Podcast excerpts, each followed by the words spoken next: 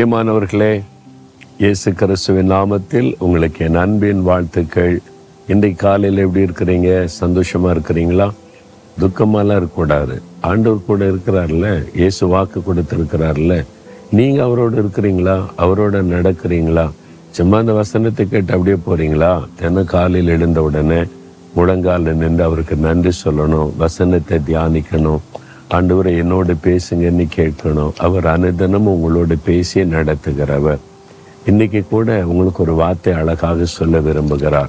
இறைமையா முப்பத்தி ஓராம் அதிகாரம் நான்காம் வசனம். நான் உன்னை திரும்பவும் கட்டு வைப்பேன் உங்களை பார்த்து சொல்கிறார் என் மகளே என் வாழ்க்கை உடஞ்சி போச்சு என் லைஃப் உடஞ்சி போச்சு என் இருதயமே நொறுங்கி போச்சு அவ்வளவுதான். அப்படின்னு நினைக்கிறீங்களா?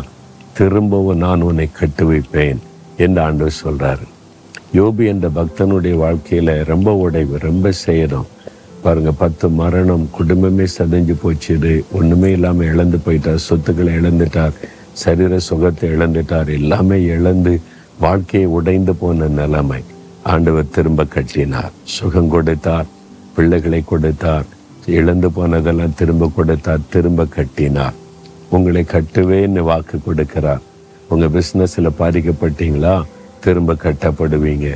வேலையில் பாதிப்பு உண்டாயிட்டா திரும்ப கட்டப்படுவீங்க. குடும்பத்தில் பாதிக்கப்பட்டீங்களா? திரும்ப கட்டப்படுவீங்க. வாக்கு தத்துவம் ஆண்டு சொல்ல உன்னை நான் திரும்ப கட்டுவேன் என்று ஆண்டவர் சொல்லுகிறார். உங்களை திரும்ப கட்டி எழுப்புகிற அற்புதமான தேவன் அவர். ஆண்டவரே இந்த வாக்குத்தத்தை எனக்கு தான். என் வாழ்க்கையை திரும்ப கட்ட நான் உடைஞ்ச உள்ளத்தோடு இருக்கிறேன். என் வாழ்க்கை உடைஞ்சு போன நிலைமையில் இருக்குது. திரும்ப கட்டுங்கன்னு கேளுங்க கத்தாயும் கட்டுவார். சிங்கப்பூர் தேசம் எவ்வளோ அழகாக இருக்குல்ல? அங்கேருந்து தான் பேசுகிறேன் நாங்கள் முப்பது வருஷமாக ஊழியத்துக்கு வருவேன். ஒரு சமயம் ஒரு சகோதரி வந்திருந்தாங்க. இந்தியாவிலேருந்து திருமணமாகி வந்தவர்கள். வாழ்க்கையே முடிஞ்சு போச்சு. ஏமாத்தி கல்யாணம் பண்ணிட்டு வந்துட்டு அந்த சகோதரர் வேறையத்தோடு தொடர்போடு இருந்ததுனால வாழ்க்கையை முடிஞ்சு போச்சுன்னு ரொம்ப விரக்தி ஆகி இந்த என்னையின் மனைவியை வந்து சந்தித்தார்கள்.